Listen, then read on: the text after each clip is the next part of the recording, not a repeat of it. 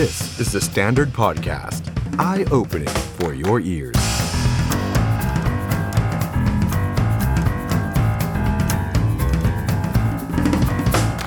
สวัสดีครับท่านผู้ชมครับ ยินดีต้อนรับเข้าสู่ Standard Now นะครับ วันนี้มีประเด็นสำคัญที่ผมเชื่อว่าทั่วโลกจับตามองกันมาก ๆ ก็คือเรื่องของการที่กลุ่มตาลิบันนั้นณเวลานี้สามารถที่จะยึดนครหลวงคาบูลได้เป็นที่เรียบร้อยแล้ว ดังนั้นหลายคนตั้งคำถามนะครับว่าการที่ตาลิบันเข้ายึดนครหลวงคาบูได้เป็นที่เรียบร้อยแล้ว และเตรียมการในการที่จะจัดตั้งรัฐบาลของตัวเอง ก็แน่นอนนะครับว่าเกิดขึ้นหลังจากที่สหรัฐอเมริกาและนาโต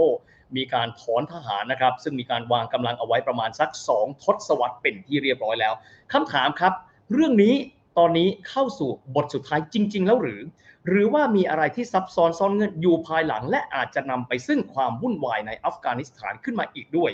นอกเหนือไปจากนี้จุดยืนของอัฟกานิสถานนะครับในฐานะที่เป็นประเทศนะครับ ซึ่งมีจุดยุทธศาสตร์ ด้านหนึ่งก็ติดกันกับจีน ทางด้านตอนเหนือไม่ไกลกันนัก ก็จะมีรัสเซียกันด้วย นอกเหนือไปจากนี้สหรัฐอเมริกาเพิ่งถอนทหารไปได้ไม่นานมานี้ณเวลานี้สถานการณ์นะครับของอัฟกานิสถานเองจะเป็นอย่างไร ก่อนที่จะไปคุยกับแขกรับเชิญของเราในวันนี้นะครับขออนุญาตเท้าความสั้น ๆ ก่อนนะครับว่า สถานการณ์นี้จริง ๆ แล้วเนี่ยเวลานึกถึงอัฟกานิสถานจะนึกถึงพื้นที่ที่มีความขัดแย้งกันมาตลอดเวลายาวนานหลายทศวรรษกันเลยนะครับ ถ้ามองย้อนกลับไปตั้งแต่ทศวรรษที่ 70 80 ก็พบว่าช่วงเวลาดังกล่าวนั้น สหภาพโซเวียตเองนะครับพยายามที่จะมีการขยายพื้นที่ จากสหภาพโซเวียตเองนะครับลงใต้มาเพื่อที่จะครอบครองอัฟกานิสถานกันด้วยนะครับ ซึ่งณเวลานั้นก็จะมีกลุ่มต่างๆ มากมายในการต่อต้านสหภาพโซเวียต และหลังจากยุคของมิคาเอลโกบาชอฟซึ่งได้มีการประกาศนโยบายเปเรสตรอยกาและกลาสนอสต์แล้วนะครับ ในเวลาดังกล่าวมีการถอนทหารออกไปจนกระทั่งเรียบร้อย แต่หลังจากนั้นนำมาซึ่งการต่อสู้ภายในประเทศกันเองของหลากหลายกลุ่มครับไม่ว่าจะเป็นกลุ่มมุจาฮิดีนก็ดี หรือว่ากลุ่มตาลิบันที่เรารู้จักกันในเวลานี้ก็ดีนะครับ โดยที่หลังจากนั้นแล้วทางด้านของตาลิบันเองก็ถือว่าครอบครองพื้นที่ส่วนใหญ่ ๆ เลยนะครับในอัฟกานิสถาน จนกระทั่งมาเกิดเหตุ 9-11 นะครับก็คือเหตุการณ์การโจมตีตึกแฟด World Trade Center ที่นครนิวยอร์กกันด้วย ซึ่งณเวลานั้นกลุ่มอัลกออิดะซึ่งถือได้ว่าเป็นพันธมิตรที่เหนียวแน่นเลย ของกลุ่มตาลิบันนั้นก็ถือว่าเป็นผู้ก่อเหตุในครั้งนั้นกันด้วย ซึ่งทำให้สหรัฐอเมริกาเองได้มีการขอไปยังกลุ่มตาลิบันว่าให้มีการส่งตัวกลุ่มอัลกออิดะนั้น ไปยังสหรัฐอเมริกาเพื่อดำเนินการด้วย แต่ที่สุดแล้วตาลิบันนั้นปฏิเสธ ซึ่งก็นำมาซึ่งปฐมบทของการที่สหรัฐอเมริกานั้น เดินหน้าเข้าไป แล้วก็มีการส่งกำลังทหารเข้าไปยังพื้นที่ของอัฟกานิสถาน และยึดครองพื้นที่มาเป็นเวลายาวนานทีเดียวนะครับ ถึงแม้ว่าจะมีการใช้ปฏิบัติการนะครับก็คือเนปจูนสเปียร์ในการสังหารโอซามาบินลาเดนสำเร็จ 10 ปีหลังจากนั้นคือปี 2011 แต่ครั้งนั้นก็ยังไม่ได้มีการถอนทหารกันด้วย สถานการณ์ในอัฟกานิสถานกันเองก่อนหน้านี้ก็มีการเลือกตั้ง แล้วก็ได้ประธานาธิบดีนะครับก็คือฮามิดคาไซดำรงตำแหน่ง 2 สมัยด้วยกันตั้งแต่ปี 2005 จนกระทั่งถึงปี 2014 ครับ และหลังจากนั้นก็เป็นประธานาธิบดีคนปัจจุบัน ซึ่งเพิ่งหนีออกจากประเทศไม่นานมานี้ก็คือทางด้านของอัชราฟกานีกันด้วย ณ เวลานี้อัชราฟกานีหลังจากที่ตาลิบันนั้นสามารถที่จะขยายอำนาจเข้าไปสู่คาบูลได้ ตอนนี้ออกนอกประเทศเป็นที่เรียบร้อยไปแล้ว หลายฝ่ายตอนนี้มีความห่วงใยต่างต่อไปนี้ครับว่า การที่ตาลิบันนั้นเข้ามาสถาปนาอำนาจเป็นรัฐบาลหลักของอัฟกานิสถานแล้ว ตอนนี้แหละครับ สถานการณ์จะเริ่มต้นความสงบกันแล้วหรือยังท่าทีของพวกเขาในรูปแบบของการปกครองนั้นจะมีการปกครองแบบอย่างไร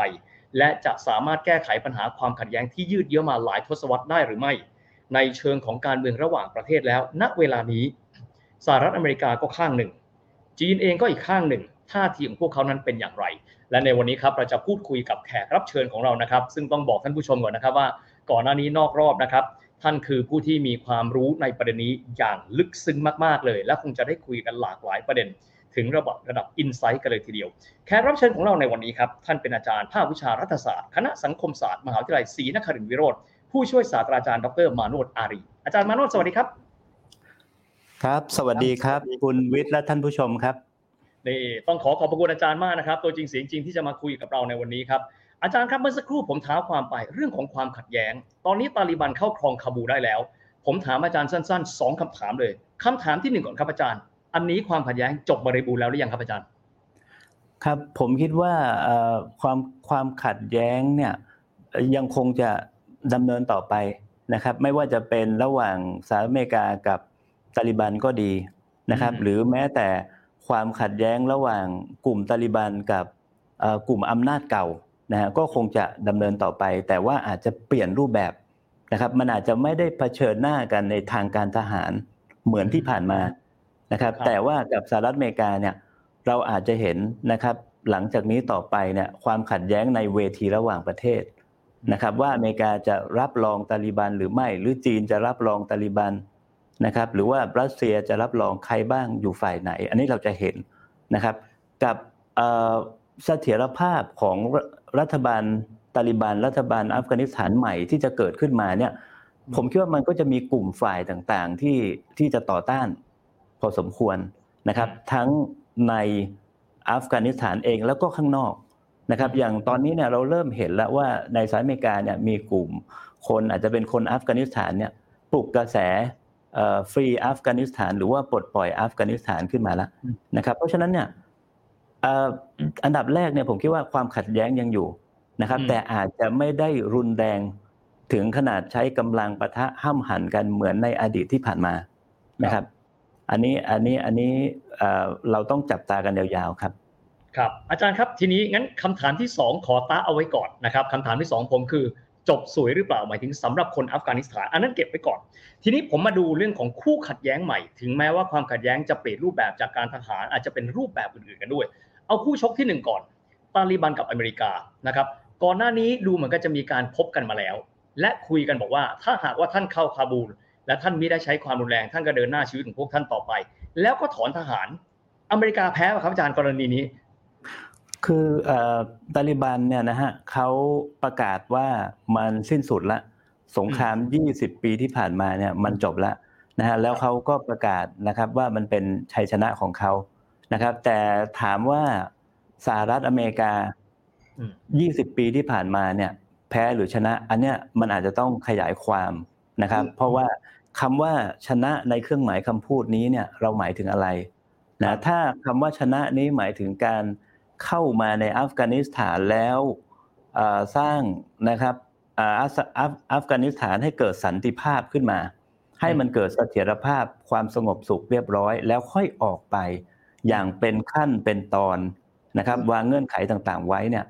อันนี้อเมริกาไม่ประสบความสำเร็จแน่นอนนะครับตามที่ตั้งใจไว้นะแต่ถ้าถามว่ามองจากมุมของอเมริกาเนี่ยถ้าเขาบอกว่าเขาเข้ามาแค่ภารกิจ ในการสังหารบินลาเดนอืมนะครับปราบปรามกลุ่มอัลกออิดะอืมนะครับเอ่อซึ่งอันนี้เขาก็อาจจะเคลมว่าวันนี้อุสมาบินลาเดนเนี่ยเอ่อตายไปแล้วนะครับอัลกออิดะก็แทบจะเอ่อไม่เหลือพลังละนะครับและอีกอย่างหนึ่งเขาได้ทำข้อตกลงกับตาลิบันเมื่อปีเอ่อเมื่อต้นปีเอ่อ2020 นะครับปีที่แล้วโดยมีครับเงื่อนไขก็คือว่า สหรัฐอเมริกาเนี่ยจะยอมเอากองกำลังของตัวเองและกองกำลังต่างชาติออกจากอัฟกานิสถานแลกกับการที่ตาลิบันจะต้องไม่ปล่อยให้อัลกออิดะหรือกลุ่มติดอาวุธอื่นๆเนี่ยมาใช้อัฟกานิสถานเคลื่อนไหวในการต่อต้านสหรัฐอเมริกาโจมตีอเมริกาและพันธมิตรอืมนะนี่คือเงื่อนไขนะครับแต่ว่าในเงื่อนไขนี้เนี่ยนะครับที่บอกว่าเอ่อตาลิบันจะต้องไม่ให้เอ่ออะไรนะฮะอันกออิดะและกลุ่มติดอาวุธอื่นๆหรือหรือตัวตาลิบันเองเนี่ยโจมตีสหรัฐอเมริกาและพันธมิตร ตรงนี้ไม่ครอบคลุมถึงรัฐบาลอ่าอัชรัฟกานีนะจึงอ๋อเราจึงเห็นว่าหลังจากที่อเมริกากับ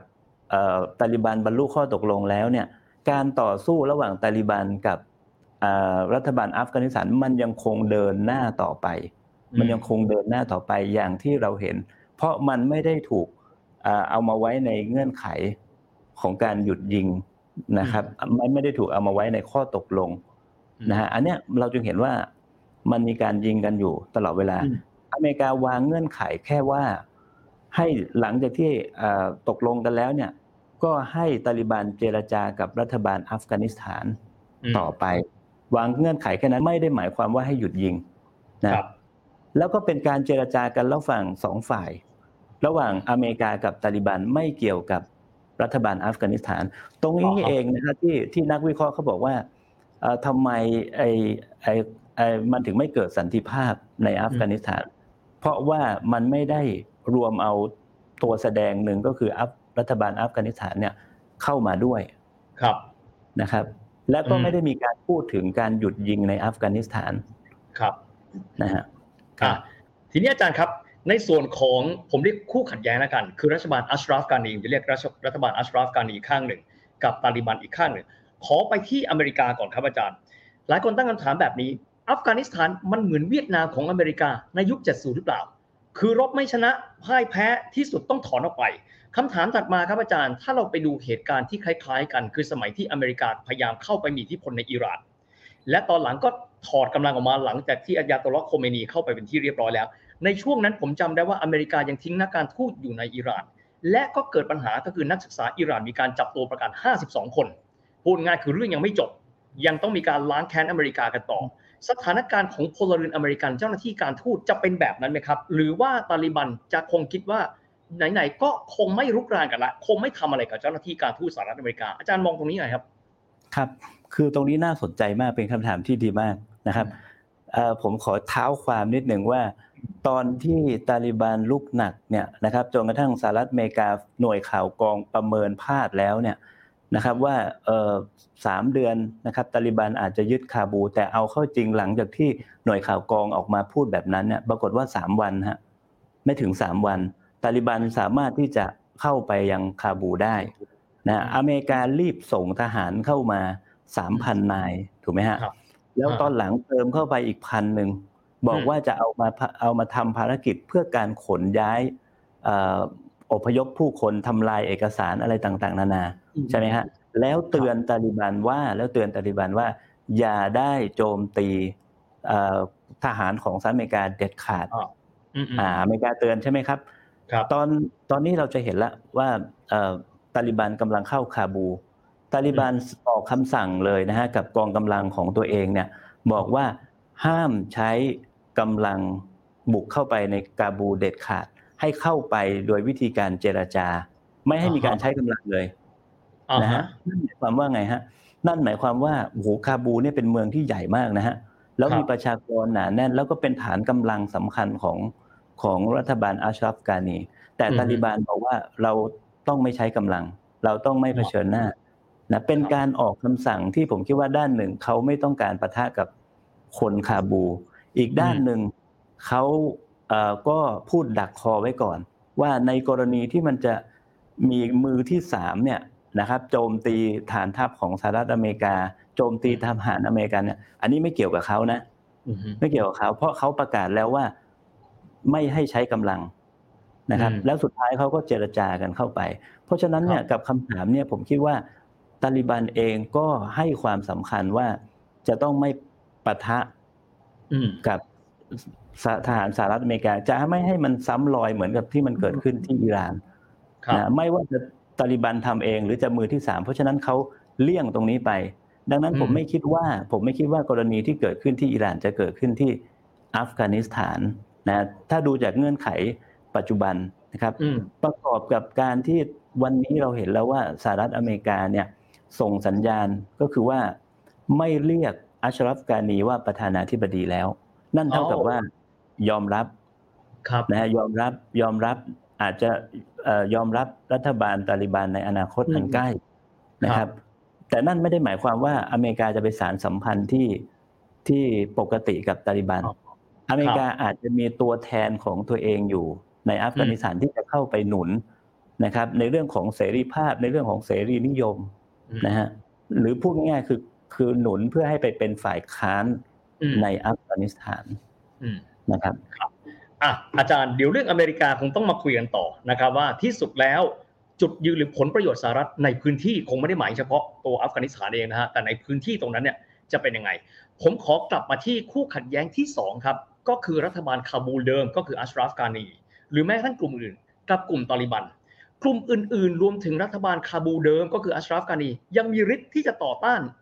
ตาลิบันอีกฮะเพราะดูทรงเนี่ยหนึ่งอาทิตย์ที่ผ่านมานี่เหมือนกับไม่มีใครสามารถต้านทานตาลิบันได้เลยในเชิงของกำลังอาศัยญานุภาพนะฮะก็เลยต้องตั้งคำถามที่อาจารย์ได้เปิดไปไว้เมื่อสักครู่นี้ว่ากลุ่มอื่นๆ อาจจะยังพอมีกำลังอำนาจในการที่จะต้านทานตาลิบัน และต่อต้านตาลิบันต่อไป ตรงนี้อาจารย์ประเมินกำลังของฝ่ายอื่นยังไงบ้างครับเอ่อคืออย่างนี้นะครับเอ่อจากจากหนึ่งสัปดาห์ที่เราเห็นเนี่ยนะฮะ ที่ผมเรียกว่าเอ่อเป็นเป็นปรากฏการณ์ที่หักปากกาเซียนเลยเนี่ยกก็คือการที่ตาลิบันสามารถที่จะรุกเข้ามาในทั่วนะครับอัฟกานิสถานยึดเมืองเอกสำคัญสำคัญได้เกือบทั้งหมด แล้วก็ยึดคาบูได้ในเวลาอันรวดเดียวไร้การต่อต้านใดๆไร้การต่อสู้ หรือมีการต่อสู้ต่อต้านก็น้อยมากนะฮะ ตรงนี้เนี่ยคำถามมันก็คือว่าทำไมนะครับทำไมทำไมถึงถึงเป็นแบบนี้นะฮะซึ่งวันนี้วันนี้วันนี้โจไบเดนเขาบอกเองนะครับว่าอเมริกาเนี่ยตัดสินใจถูกแล้วที่ออกมา และการที่ตาลิบันสามารถที่จะยึดได้รวดเร็วแบบนี้เนี่ยนะครับ เป็นเพราะว่าทหารอัฟกานิสถานไม่ยอมสู้รบเอง ไม่ยอมต่อสู้กับตาลิบันเอง ทั้งทั้งที่มีจำนวนมากกว่านะครับ ทั้งทั้งที่มีอาวุธที่เหนือกว่า แต่ว่าทหารพวกนี้ไม่สู้เองนะคำถามมันก็เลยคำถามมันก็เลยเกิดขึ้นว่าทำไมเขาถึงไม่สู้อันนี้ผมคิดว่าน่าสนใจทำไมเขาถึงไม่สู้ใช่ไหมฮะผมมองว่าหลังจากที่สหรัฐอเมริกาเนี่ยเขาตกลงกับตาลิบัน ว่าจะถอนกำลังออกไป แล้วเขาก็ถอนออกไปเกือบหมดแล้วเนี่ยนะครับ ตรงเนี้ยมันเริ่มทำให้อัชรอฟกานีเนี่ยสูญเสียการควบคุมภายในประเทศไปเรื่อยๆเรื่อยๆเรื่อยๆมากขึ้นเรื่อยๆนะฮะเพราะว่าอะไรครับ เพราะว่าในมุมของทหารอัฟกานิสถาน รวมทั้งขุนศึกต่างๆเนี่ยคำว่าขุนศึกในที่นี้ก็คืออดีตนักรบมุญาฮิดีนกลุ่มต่างๆ ที่อยู่ในอัฟกานิสถานที่เคยร่วมรบขับไล่โซเวียตออกไปจากขณะนั้นเนี่ย ปัจจุบันพวกนี้ก็ยังแอคทีฟอยู่ มีกันเป็นกลุ่มเป็นก้อนนะครับ แล้วพวกนี้เนี่ยบางฝ่ายนะฮะก็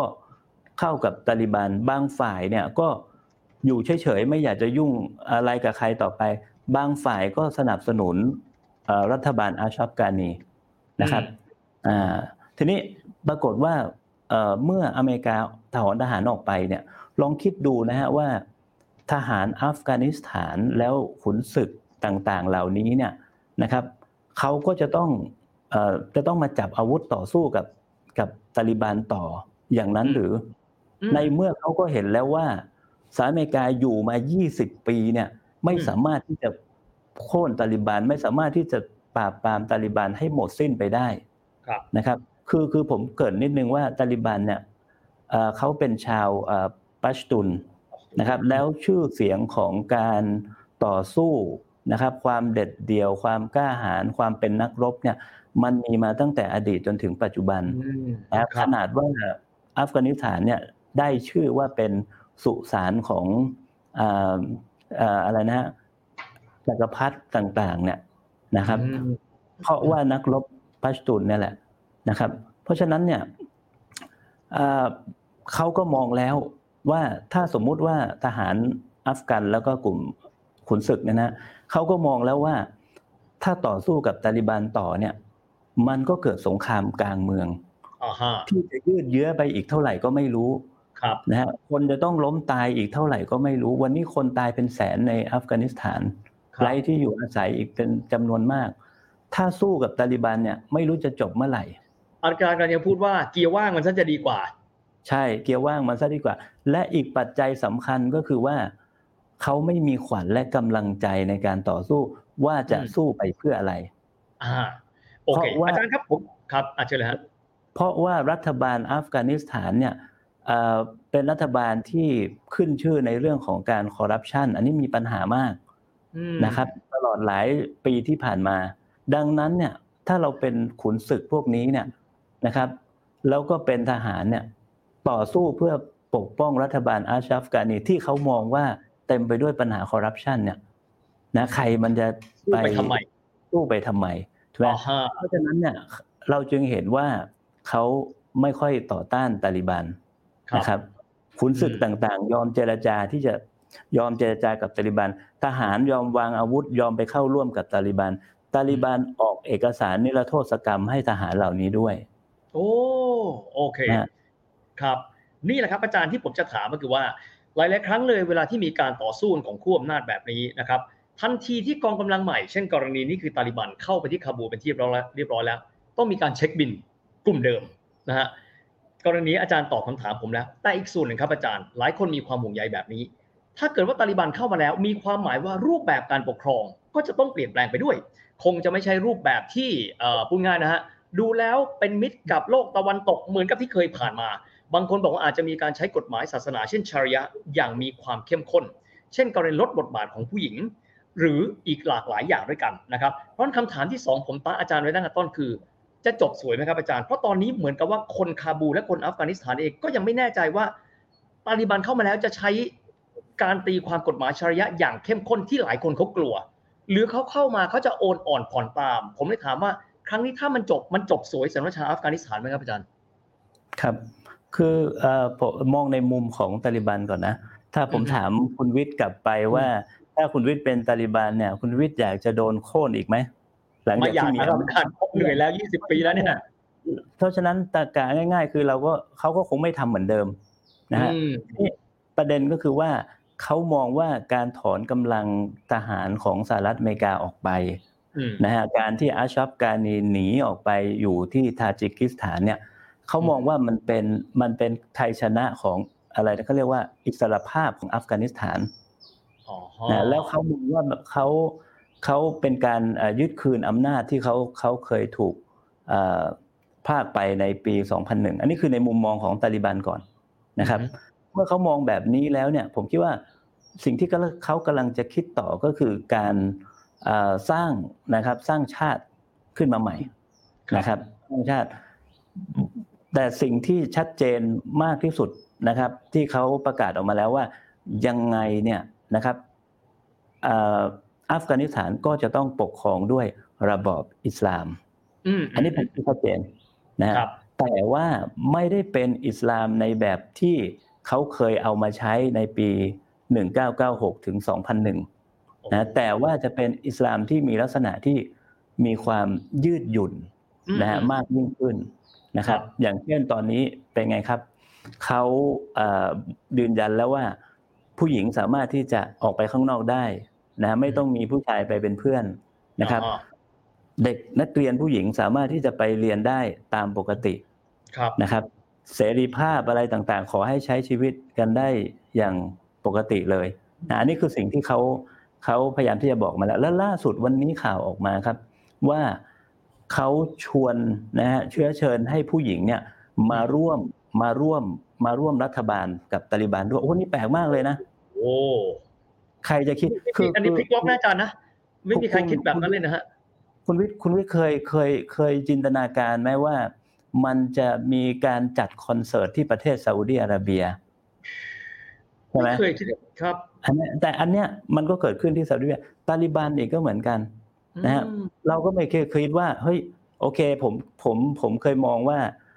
เขาอาจจะต้องยอมนะให้เด็กมาเรียนนะครับครับอ่าให้สิทธิสตรีมากแต่ผมไม่คิดถึงขนาดขนาดว่าเขาจะดึงผู้หญิงมาร่วมรัฐบาลด้วย โอ้โหนะฮะซึ่งอันนี้ถ้ามันทำจริงนี่เป็นก้าวก้าวหน้าอย่างมากนะฮะซื้อใจกันมากเลยนะฮะใช่ ผมว่ามันเป็นความก้าวหน้าอย่างมาก แล้วเขาอืมบอกยังไงรู้ไหมเขาบอกว่า อิสลามิกเอมิเรตนะฮะของอัฟกานิสถานเนี่ยเอ่อไม่ต้องการที่จะให้ผู้หญิงตกเป็นเหยื่ออ่าคือฮะอันเนี้ยอันเนี้ยอันนี้ผมตีความสองนัยยะนะครับสองนัยยะนะหนึ่งคือไม่ต้องการให้ตกเป็นเหยื่อ หมายความว่าเอ่อในการจัดระเบียบทางสังคมเนี่ยผู้หญิงจะได้มีสิทธิ์มีเสียงมีตัวแทนของตัวเองในรัฐบาลอืถูกไหมฮะครับกับ อีกนัยยะหนึ่งที่ผมอาจจะคิดมากก็ได้อืมนะตาลิบันอาจจะมองว่าเอ่อสื่อตะวันตกอืมนะครับ รวมทั้งรัฐบาลอัฟกานิสถานที่ผ่านๆมาเนี่ยอืมใช้การโฆษณาชวนเชื่อเรื่องผู้หญิงอือหือในการเล่นงานตาลิบัน เพราะฉะนั้นเนี่ย การที่เขาบอกว่าเขาไม่อยากเห็นผู้หญิงตกเป็นเหยื่อเนี่ย อาจจะตีความได้ว่าเหยื่อนี่ที่นี่คือเครื่องมือทางการเมืองของ ข้างนอก outsider อืมนะฮะซึ่งครับอันนี้น่าสนใจมากนะครับ โดยสรุปก็คือผมคิดว่าเอ่ออิสลามเนี่ยยังคงจะถูกนำมาใช้ในการปกครองอัฟกานิสถาน และตาลิบันเขาบอกเลยว่านี่ไม่ใช่ความต้องการของเขาอย่างเดียวอืมนี่คือความต้องการของคนอัฟกานิสถานอืมนะครับ ซึ่งซึ่งซึ่งถ้าเราย้อนดูประวัติศาสตร์ ของอัฟกานิสถานนิดนึงเราก็จะเห็นอะไรที่มันมันน่าสนใจนะฮะครับคือคืออัฟกานิสถานเนี่ยเขามีความเข่งครัดในศาสนามาตั้งแต่อดีตมาก ๆนะครับ มีอยู่ยุคหนึ่งในสมัยของเอ่อกษัตริย์นะครับเอ่อคนได้ท้ายๆเนี่ยอือฮึเขาก็เป็นกษัตริย์ที่นิยมตะวันตกอืมนะครับเขาก็เลยจะไปเอาวิถีชีวิตวัฒนธรรมแบบตะวันตกเนี่ยครับเอามาใช้ในอัฟกานิสถานอืม นะครับ เอามาเผยแพร่ในอัฟกานิสถาน ปรากฏว่าเกิดกระแสต่อต้านอย่างรุนแรง และนำไปสู่การรัฐประหารเอ่อโค่นกษัตริย์คนนั้นลงโอ้ทีคนี้ล้ายๆกับพระเจ้าชาปาลวีอิหร่านนะประมาณนั้นนะฮะครับครับ ทีนี้ลองคิดดูนะฮะว่า สมัยที่สมัยที่โซเวียตออกไปเนี่ยใช่ไหมครับ รัฐบาลต่อมาก็คือรัฐบาลของเอ่อพุทธานุดดีนรับบานีอืมตอนนั้นนะครับ ประเทศนี้ใช้เอ่อ ชื่อว่า Islamic State of Afghanistan ครับเราก็เห็นมันมีมันมีคำว่าอิสลามอยู่ครับพอตาลิบันโค่นรัฐบาลชุดนี้ไปเนี่ยนะครับเอ่อชื่อประเทศเปลี่ยนอีกเป็นอืม Islamic Emirate of Afghanistan ครับถูกไหมฮะครับทีนี้พอสหรัฐอเมริกาเข้ามาโค่นตาลิบันอีก ชื่ออ่าเปลี่ยนอีกเป็น Islamic Republic of Afghanistan อ๋อฮะมันจะพ่วงคำว่าอิสลามอยู่ตลอดเวลา อ่าเป็นเหมือนเสาหลักของสังคมของเขาใช่ครับใช่ครับอืมใช่ครับ เพียงแต่ว่าเพียงแต่ว่าปัญหาคือ คนอัฟกานิสถานเนี่ยเอ่อเขาอาจจะไม่ได้ต้องการอิสลามที่เหมือนกับการตีความของตาลิบันในยุค 90อ่าฮะแต่เป็นอิสลามในแบบใหม่ที่มีลักษณะที่ยืดหยุ่น ใช้ใช้กฎหมายชาริอะห์ได้ แต่ว่าอืมต้องเป็นแบบที่ยืดหยุ่นนะครับอ๋อเหมือนที่ประเทศอื่นๆเขาใช้กันนะครับ อาจารย์ครับอันขอนี้อนุญาตถามตรงนี้นิดหนึ่งหลายคนอาจจะไม่ทราบ อัฟกานิสถานเป็นซุนนีหรือว่ามีส่วนผสมของซุนนีและชีอะห์แล้วมีความแตกต่างทางการตีความของทั้งสองนิกายคือซุนนีและชีอะห์ไหมครับเอ่อโอ้ว่าคำถามนี้ก็ยาวอีกนะฮะอัฟกานิสถานเนี่ยนะฮะอัฟกานิสถานเนี่ยผมเล่าก่อนว่าอืมประชากรแทบจะ90กว่าเปอร์เซ็นต์98 99เปอร์เซ็นต์เนี่ยเป็นเอ่อมุสลิมนะครับครับนับถือศาสนาอิสลาม แต่ก็มีนะครับเอ่อ คนที่นับถือศาสนาฮินดูบ้างซิกบ้างจำนวนน้อยนะครับไหนๆเล่าถึงตรงนี้แล้วก็ล่าสุดนะครับตาลิบันก็ได้เอ่อผมอ่านจากข่าวบางสำนักเนี่ยส่งตัวแทนไปคุยกับชนกลุ่มน้อยนะครับ ต่างศาสนาในในอัฟกานิสถานเพื่อไปรับรองว่าคุณจะมีเสรีภาพในการนับถือศาสนา ภายใต้อิสลามิกเอมิเรตของโอ้ของอัฟกานิสถานอะไรนะวะโอเคอันนั้นเอ่อทีนี้มาซุนนีกับชีอะห์ นะครับเอ่อก็มีนะฮะมุสลิมซุนนีแล้วก็ชีอะห์บางส่วน โดยเฉพาะอย่างยิ่งที่อยู่ทางตะวันตก ตรงนั้นก็จะติดกับเอ่ออิหร่านอิหร่านอ่าครับนะฮะตรงนั้นก็จะติดกับอิหร่าน และเอ่อเราก็จะเห็นได้ว่าในอัฟกานิสถานเนี่ยภาษาฟาร์ซีที่ใช้ในอิหร่าน ก็เป็นภาษาหนึ่งที่สำคัญในอัฟกานิสถานอืมนะฮะครับครับโอครับเคในความขัดแย้งตรงนี้เนี่ย ผมไม่เห็นว่ามันปรากฏชัด นะครับอืมระหว่างซุนนีกับชีอะห์นะแต่อืมอาจจะมีบางช่วงบางเวลาในยุคสมัยของตาลิบันที่ขึ้นอืมมามีอำนาจ แล้วพยายามที่จะขยายเอ่ออาณาเขตของตัวเอง แล้วมันก็เข้าไปในในพื้นที่ที่เป็นพื้นที่ของชีอะห์นะครับโอ้โหทางทางตะวันตกเนี่ยอ่าทางเหนือมาชาริชารีฟอะไรพวกเนี้ยนะฮะอืมแล้วก็มีการประทะกันทำให้ชีอะห์จำนวนหนึ่งเสียชีวิตอืม นะครับ จากนั้นเนี่ยก็เลยทำให้เกิดความตึงเครียดกับเอ่ออิหร่านนะครับครับระยะหนึ่งครันะบทีนี้ผมอยากจะย้อนนิดเดียวว่าเอ๊ะแล้วทำไมตาลิบันถึงมีปัญหากับชีอะห์นะครับ คือตาลิบันเนี่ยที่มาอย่างที่เราทราบกันว่ามันแปลว่านักศึกษาครับนะครับ แล้วตอนที่มันเกิดสงครามอัฟกานิสถานเนี่ยนะครับในยุคสงครามเย็นเนี่ยนะครับเอ่อมันก็จะมันมันก็จะมีอ่านักเรียนกลุ่มหนึ่งที่จะต้อง ลี้ภัยไปอยู่ที่ชายแดนปากีสถานถูกไหมฮะอ่าทีนี้เอ่อมันก็จะมีโรงเรียนของผู้ลี้ภัยอยู่ครับจำนวนมากนะครับ และโรงเรียนศาสนาจำนวนหนึ่งเนี่ยก็เอ่อได้รับการฟันดิ้งจากซาอุดิอาระเบียครับอ่าที่ที่หนุนหลังมูยาฮิดีนอยู่สหรัฐอเมริกาก็หนุนหลังอยู่ครับสหรัฐอเมริกาก็ช่วยด้วยนะฮะอุสมาบินลาเดนก็ตอนนั้นก็อยู่กับ อเมริกาอยู่กับซาอุดีนั่นแหละนะครับครับ ทีนี้พวกนี้เนี่ยเขาก็เรียนหนังสืออยู่ตอนนั้นใช่ไหมปรากฏว่าจะต้องย้ายไปเรียนที่โรงเรียนแคมป์ผู้ลี้ภัยอืมนะครับ แล้วเอ่อแนวคิดแบบเอ่อวะฮาบีซุนเอ่อที่ซาอุเนี่ยที่ต่อต้านชีอะห์มีปัญหากับชีอะห์เนี่ยนะฮะอืมมันก็คงจะเป็นส่วนหนึ่งที่ทำให้ตาลิบันเนี่ยก็อาจจะตอนนั้นเนี่ยนะฮะตอนนั้นเนี่ยอาจจะมีปัญหากับกับชีอะห์แต่พอมาวันนี้เนี่ยเราเห็นว่า เราเห็นว่าตาลิบันเองก็ไปคุยกับอิหร่านด้วยอืมไปเยือนผมใช้คำว่าวันนี้ตาลิบันค่อนข้างรอมชอมกับอิหร่าน ชัดเจนมากอาจารย์ อาจารย์ทีนี้มาคนหนึ่งกันบ้าง ประธานาธิบดีคนแรกหลังจากที่อเมริกานั้นเอ่อบุกนะครับส่งกำลังพลเข้าไปที่อัฟกานิสถานเขาบอกว่าเป็นกุญแจดอกสำคัญ ซึ่งมองแล้วจะมีอนาคตนั่นก็คือฮามิดคาไซนะครับซึ่งหลายคนบอกว่าฮามิดคาไซนี่เป็นสัญญาณแห่งความปรองดองของกลุ่มต่างๆ ก็คือท่านนี้เนยนะฮะ ของกลุ่มต่างๆ หรือแม้กระทั่งเวลาที่ท่านเรียกกลุ่มตาลิบันก็จะเรียกว่าพี่น้องกันด้วย แต่พอท่านเนี่ยรับตำแหน่งไป 2 วาระตั้งแต่ปี 2005 จนถึง 2014 จากนั้นท่านก็รีไทายตัวเองไปอัชราฟกานีก็ขึ้นมาแทนคำถามคือตอนนี้ตัวท่านหายไปไหน และอืมท่านจะมาปรากฏในบทบาทใด เพราะว่าหลายคนมองว่าเป็นบุคคลซึ่งได้รับการเคารพจากคนปากีสเอ่อคนเอ่อคนอัฟกานิสถานหลายหลายๆกลุ่มด้วยกัน อาจารย์มองบทบาทของฮามิดคาไซไงบ้างครับ ครับ อันนี้น่าสนใจมากนะครับ เป็นคำถามที่ผมคิดว่าน่าสนใจนะแล้วอาจจะเป็นคำตอบส่วนหนึ่งด้วยว่าทำไมตาลิบันถึงสามารถเอ่อยึดอัฟกานิสถานแล้วก็คาบูได้อย่างไร้แรงต้านนะฮะครับเนี่ยฮามิดคาไซผมผมมองว่าเขาคือคือคนสำคัญคนหนึ่งนะครับ เราไล่ประวัติเขาอย่างสั้น ๆ นิดเดียวครับ คือในสมัยที่เอ่อเกิดเอ่อ สงครามอัฟกัน สงครามเยเมนเนี่ยนะฮะแล้วแล้วแล้วตอนนั้นเนี่ยนะเขาก็อยู่ข้างนอกอยู่ต่างประเทศนะครับ แต่พอเอ่อตาลิบันนะครับเรืองอำนาจเนี่ยตระกูลของฮามิดคาไซเนี่ยเป็นตระกูลนักการเมืองอืมพ่อแม่เขามีเอ่อบารมีมากนะครับ บ้านเกิดอยู่ที่กันดาฮาร์ก็คือทางใต้ของอัฟกานิสถาน จะติดมาทางปากีสถาน เป็นและตัวเขาเองเนี่ยเป็นชาวปัชตุน เป็นชาวปัชตุนที่เป็นคนส่วนใหญ่ในอัฟกานิสถานอืมนะครับ ตอนนั้นเองเนี่ยเขาก็สนับสนุนตาลิบันอยู่ฝั่งเดียวกับตาลิบันนะครับ ตาลิบันจะยื่นตำแหน่งสำคัญสำคัญให้เขาด้วยซ้ำไปนะครับ แต่เขาขอว่าเขาอยากเป็นทูตในเอ่อ UN อยากจะไปโอ้โหอยากไปครับทำงานต่างประเทศครับแต่ว่าตาลิบันก็ยังมองว่าคือฮามิดคาไซเขาก็มีความสัมพันธ์กับต่างชาติ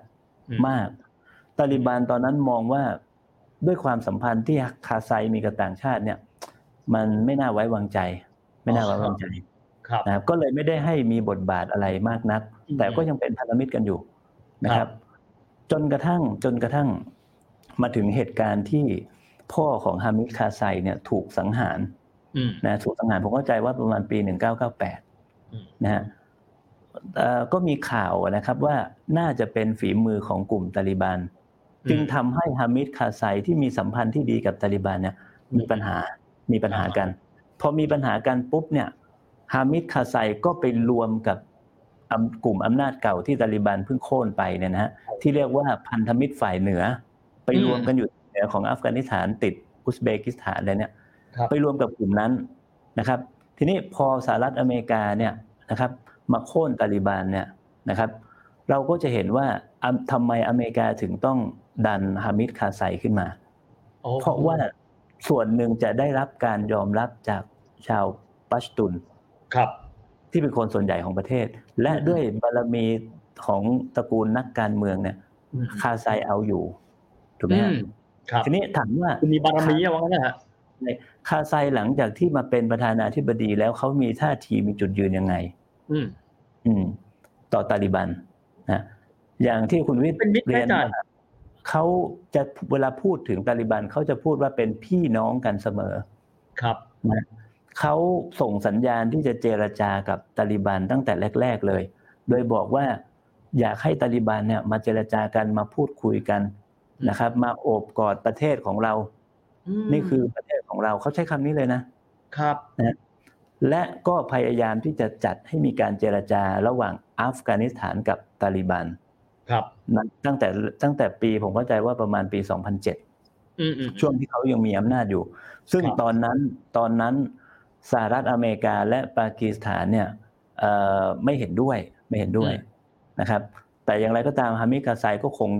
เอ่อเขาเขาก็อยากจะเจรจากับตาลิบัน จนกระทั่งจนกระทั่งในปี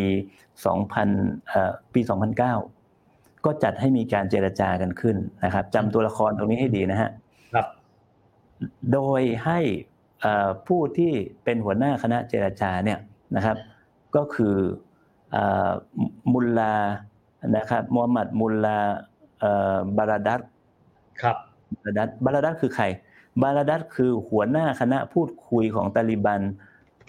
เอ่อที่เจรจากับสหรัฐอเมริกาล่าสุดนะฮะอืมทีนี้บาราดัตเนี่ยตอนนั้นเจรจากับตาลิบันนะครับอ่า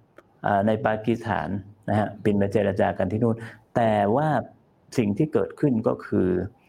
อาบาราดัตโดนจับตั้งแต่ปี 2010 ที่ปากีสถานอืมนะฮะซึ่งในปี 2010 เนี่ย อเมริกาก็ทำท่าส่งสัญญาณแล้วว่าเฮ้ยอ่างั้นเจรจากันภายในก็ได้อเมริกาเห็นด้วย แต่ว่า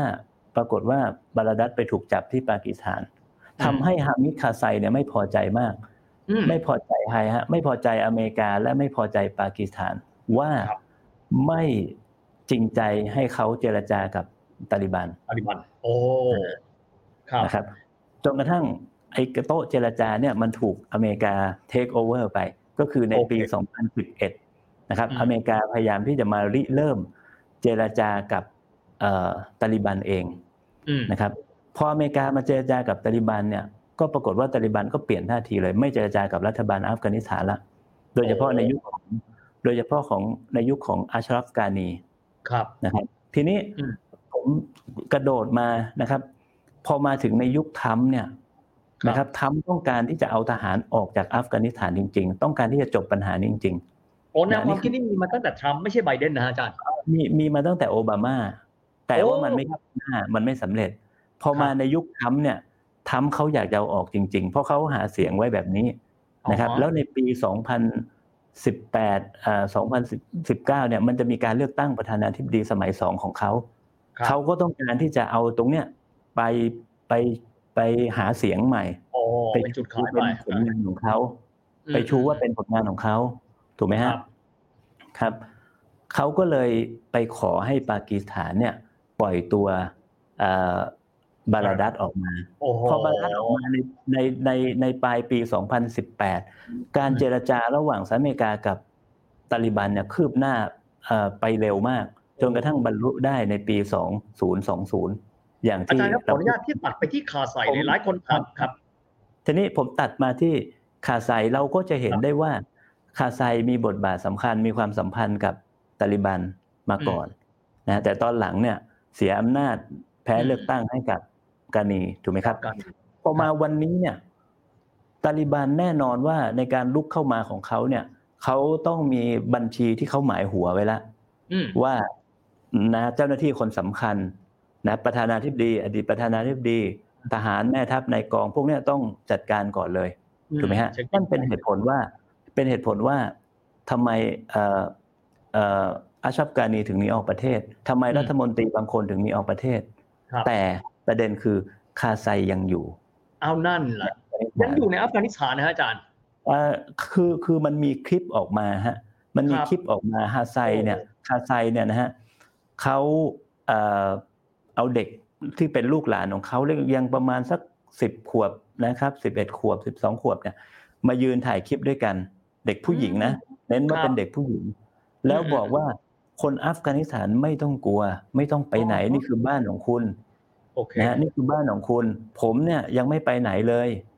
นะฮะเราจะอยู่ด้วยกันที่นี่ เราจะเจรจากับตาลิบัน เราสามารถที่จะเจรจากันได้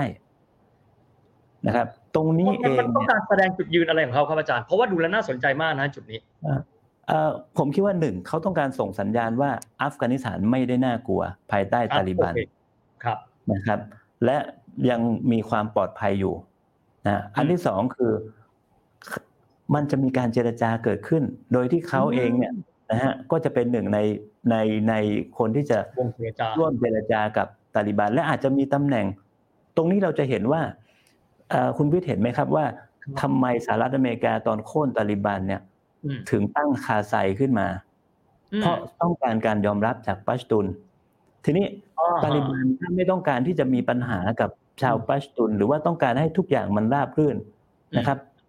คุยกับฮามิดคาไซได้ไหมตกลงกันได้ไหมเจรจากันได้ไหมนั่นจะเท่ากับว่าตาลิบันเนี่ยจะจะสร้างแนวร่วมได้เป็นจำนวนมากนะแล้วผมกำลังคิดว่าเป็นอันนี้ผมตั้งข้อสังเกตเฉยๆนะว่าครับเป็นไปได้ไหมที่ฮามิดคาไซเองเนี่ยนะฮะจะเอ่อช่วยคุยช่วยเจรจากับทหารอืมของอัฟกานิสถานนะพูดง่ายๆคือทหารของอาชับกานีเนี่ย ว่าอืมเฮ้ยอย่าไปต่อต้านเลย เราจบแล้วเรามาคุยกันโอ้โหเป็นไปได้ไหมผมกำลังจะบอกว่า มหาอำนาจสหรัฐอเมริกากำลังจะถูกแกงหรือเปล่า อืมแกงโดยโอ้ใครอาจารย์ประเด็นนี้น่าสนใจมาก แกงโดยใครฮะ คือคือมันไม่น่าเชื่อนะ ระดับข่าวกรองของสหรัฐอเมริกาเนี่ย ที่ประเมินว่าอีกสามเดือนตาลิบันครับจะยึดคาบู แต่เอาเข้าจริงแต่ไม่ถึงสามวันมันมันมีครับปัจจัยไง มันมีปัจจัยที่เป็นตัวแปรที่เขาคาดไม่ถึงอะอืมก็คือทหาร แล้วก็ขุนศึกพวกเนี้ยครับที่ไม่ยอมสู้ ทีนี้อืมไม่ยอมสู้ไม่พอเนี่ยเขายังทำท่าว่าจะสู้ด้วยพออืมทำท่าว่าจะสู้เนี่ยเอ่อปรากฏว่าอาชอบกานีช่วงหลังเนี่ย ขนอาวุธอะไรยุทโธปกรณ์อะไรต่าง ๆ ไปให้พวกนี้หมดเลย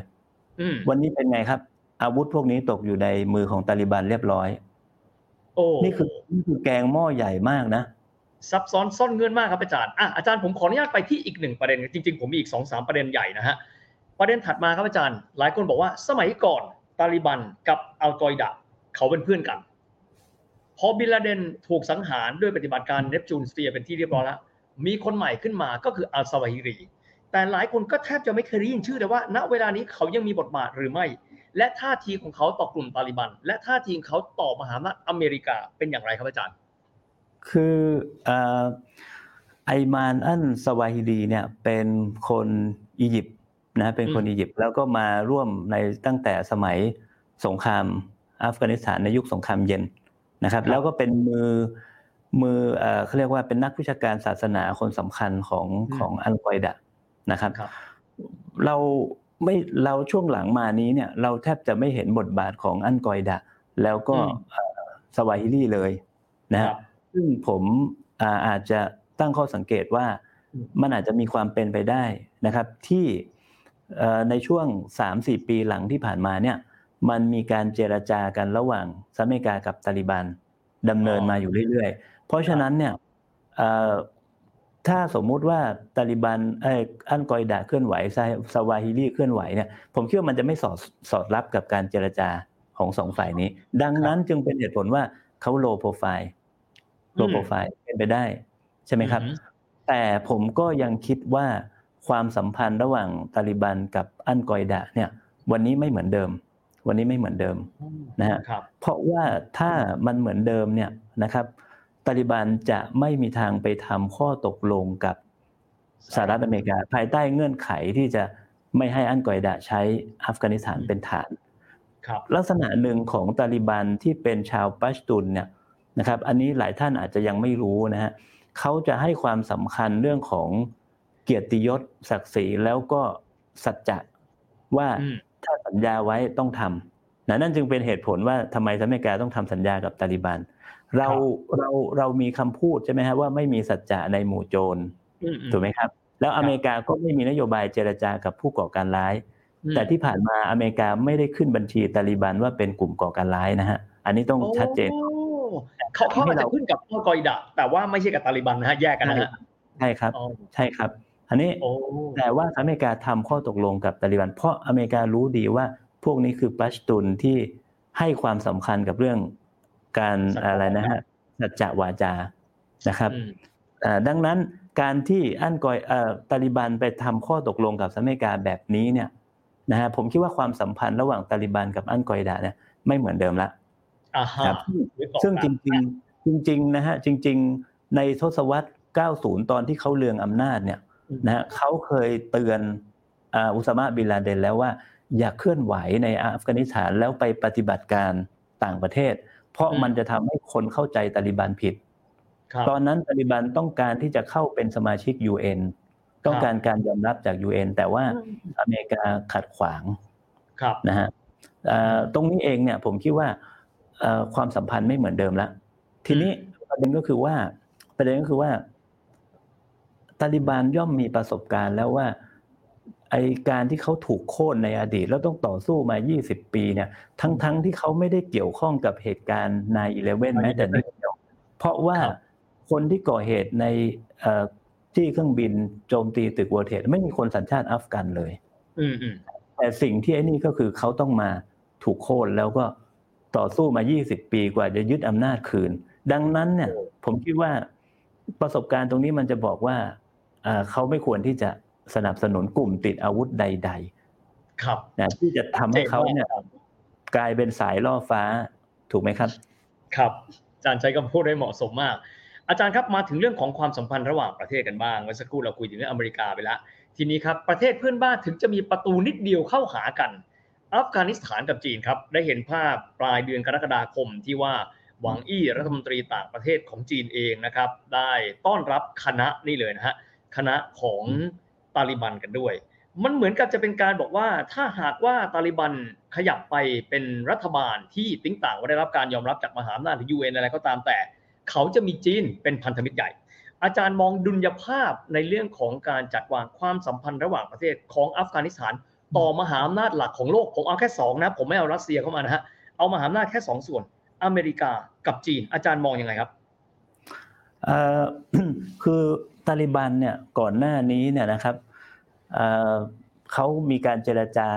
นะครับ แอบพบปะกับจีนมาได้สักพักหนึ่งแล้วอืมนะแต่ว่าอาจจะไม่ใช่ระดับเอ่อแกนนำแบบนี้ แล้วก็อาจจะไม่ได้เปิดเผยแบบนี้ครันะบผมตามข่าวเรื่องนี้มาสักพักเนี่ยอืมคือตาลิบันเขาสามารถที่จะใช้ประโยชน์จากสภาวะหลายขั้วอำนาจ ได้อย่างมีเอ่อประสิทธิภาพเลยนะนั่นก็คือว่าเอ่อ ตาตาลิบันเจรจากับจีนด้วย ในขณะเดียวกันก็เจรจากับอเมริกาด้วยถูกไหมฮะอืมครับ ถ้าสมมุติว่าเจเจรจากับอเมริกาไม่รู้เรื่องเดี๋ยวเขาก็ไปเจรจากับจีน อืมเขาก็จะไปเข้ากับจีนนะครับครับ เพราะฉะนั้นเนี่ยเราจึงเห็นว่าทำไมสหรัฐอเมริกาต้องยอมเจรจากับตาลิบันอ๋อนะฮะอ่าไม่อย่างนั้นเนี่ยจีนจะเป็นคนเข้ามาเอ่อจัดการเจรจาระหว่างตาลิบันกับรัฐบาลอัฟกานิสถานนะนั่นประเด็นประเด็นที่หนึ่งนะครับ ประการที่สองคือจีนเนี่ยนะครับเขามีความห่วงกังวลในสองสามเรื่องด้วยกันนะฮะเรื่องที่หนึ่งก็คือเรื่องเออความมั่นคงของเขานะครับ เพราะว่าอย่างที่คุณวิทย์เรียนไปเนี่ยเขามีพรมแดนติดกันกับอัฟกานิสถานนะแล้วพรมแดนตรงนี้นะครับ เรียกว่าเอ่อบาดักชานเนี่ยนะฮะอืมก็เอ่อมีการเคลื่อนไหวนะครับของกลุ่มเอ่ออุยกูร์กลุ่มติดอาวุธชาวอุยกูร์ในแคว้นครับซินเจียงอยู่ก็มาใช้อืมพื้นที่ ตรงนี้เคลื่อนไหวถูกไหมฮะอันนี้โอ้ประเด็นประเด็นก็คือว่า ถ้าจำได้ย้อนกลับไปเมื่อสามสี่ปีที่แล้วเนี่ยเอ่อกลุ่ม IS สมัยที่ยังยังเอ่อเรื่องอำนาจในครับอิรักและซีเรียเนี่ยครับเขาบอกว่าเดี๋ยวเขาจะส่งอุยกูร์นะครับ กลับมาที่อ่าจีนและให้มาจัดการกับจีน ตรงนี้จีนจึงมีความกังวลเป็นอย่างมากนะครับ แล้วหลังจากที่ IS เสียที่มั่นในอิรักและซีเรียเนี่ยปรากฏว่ามันมี IS นะครับกลุ่มเอ่อรัฐอิสลามเนี่ยจำนวนหนึ่งเข้ามาเคลื่อนไหวในอัฟกานิสถานบางข่าวบอกว่าเป็นหมื่นคนเป็นหมื่นนะฮะแล้วเข้ามาก่อเหตุด้วย แต่ที่สำคัญคือเป็นกลุ่มตาลิบันนี่แหละ ที่ต่อสู้กับกลุ่ม IS ในในอัฟกานิสถาน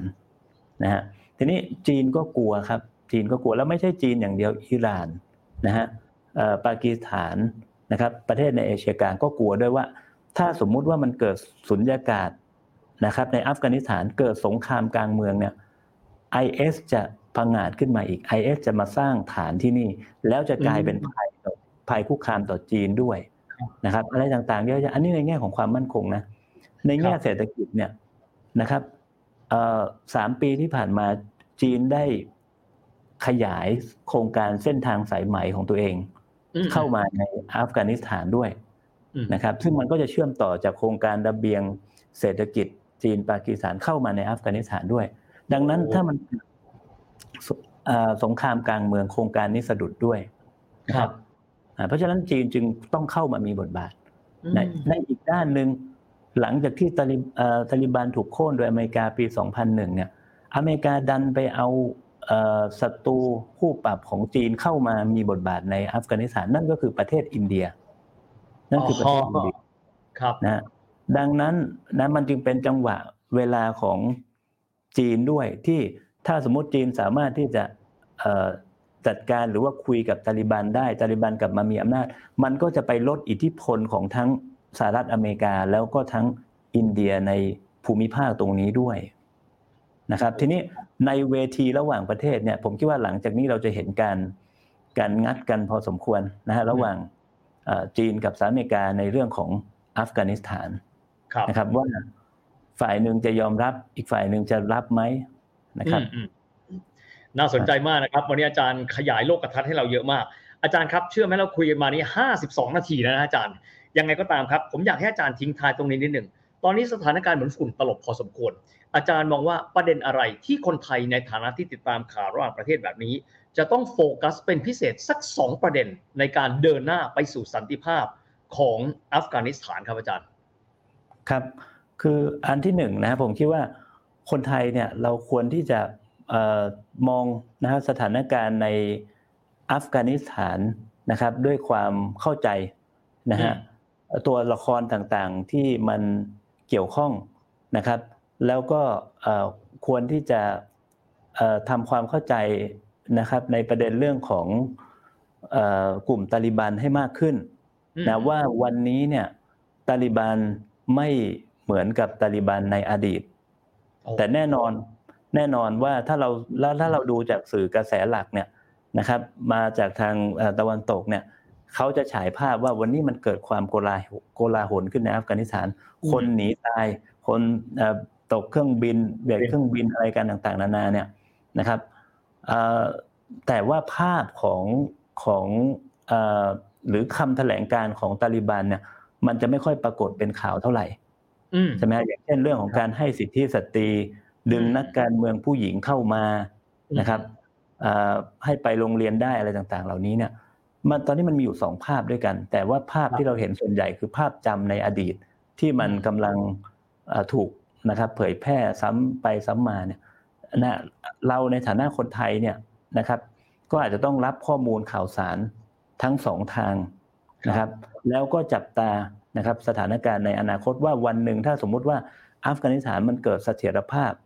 อ่าตาลิบันได้รับการยอมรับเนี่ย ประเทศนี้ทรัพยากรมหาศาลนะฮะมหาศาลนะฮะอืมแก๊สธรรมชาติถ่านครับหิน เยอะแยะอืมไปหมดนะนี่คือนี่คือผลประโยชน์ทั้งนั้นเลยอืม นะผมคิดว่าอันเนี้ยเราเราควรที่จะต้องจับตาด้วยนะครับ อืมนะครับ วันนี้ต้องบอกว่าเป็น 55 นาทีที่ทรงคุณค่ามากนะครับ แล้วผมชอบที่อาจารย์ทิ้งท้ายไว้นะครับว่าหลายๆครั้งเวลาที่เรารับทราบข่าวสารจะรับมาจากโลกตะวันตกซะเป็นส่วนใหญ่ ดังนั้นเนี่ยข้อเท็จจริงหลาย ๆ ข้อ ซึ่งตะวันตกนั้นอาจจะไม่ได้มีการเปิดเผยออกมา อาจจะทำให้เรานั้นมีข้อมูลและความเข้าใจที่คลาดเคลื่อน และไม่สมบูรณ์แบบที่ต้องบอกนะครับว่า อาจารย์มาโนดช่วยต่อจิ๊กซอว์ให้มีความสมบูรณ์แบบมากขึ้นนะครับทำให้เราเข้าใจข้อมูลข่าวสารจากมุม ซึ่งผมต้องใช้คำว่าเป็นมุมแท้ๆของผู้ที่มีความรู้ความเข้าใจในพื้นที่อย่างของแท้กันด้วยนะครับ แล้วก็ยังไงก็ตามนะครับ อย่างน้อยที่สุดพื้นฐานที่สุดผมเชื่อเพื่อนมนุษย์ทุกคนคิดเหมือนกัน อยากให้เกิดสันติภาพขึ้นนะครับ กับทั้งประเทศอัฟกานิสถาน อยากให้เขาเดินหน้าไปได้อย่างเข้มแข็งและยั่งยืนกันด้วย วันนี้ไม่รู้จะขอบพระคุณอาจารย์ยังไงบ้างเพราะให้เวลากับเรายาวนาน แล้วก็เป็นความรู้ที่เปิดหูเปิดตาเป็นอย่างสูง ต้องขอขอบพระคุณอาจารย์มาโนดเป็นอย่างสูงนะครับ อาจารย์ขอกราบครับสวัสดีครับขอบคุณมากครับอาจารย์ครับแล้วก็เป็นภาพรวมนะครับของ Standard Now ของเราในวันนี้นะครับในประเด็นเรื่องของปากีสถานนะครับซึ่งทำให้เราได้เข้าใจนะครับ พื้นฐานประวัติศาสตร์ แบบข้อมูลที่มีความสมดุลนะครับ รวมถึงการวิเคราะห์ที่จะเดินหน้าสำคัญที่สุดครับ ในเรื่องของสันติภาพของอัฟกานิสถาน ประเทศซึ่งไม่เคยสิ้นเสียงปืนมาเป็นเวลายาวนานหลายสิบปีแล้ว และนั่นก็เป็นภาพรวมนะครับของรายการของเราในวันนี้นะครับ แล้วครั้งใดก็ตามที่มีประเด็นสำคัญสำคัญอย่าลืมนะครับมาพบกันกับ The Standard Now ขอบพระคุณมากครับ The Standard Podcast, eye opening for your ears.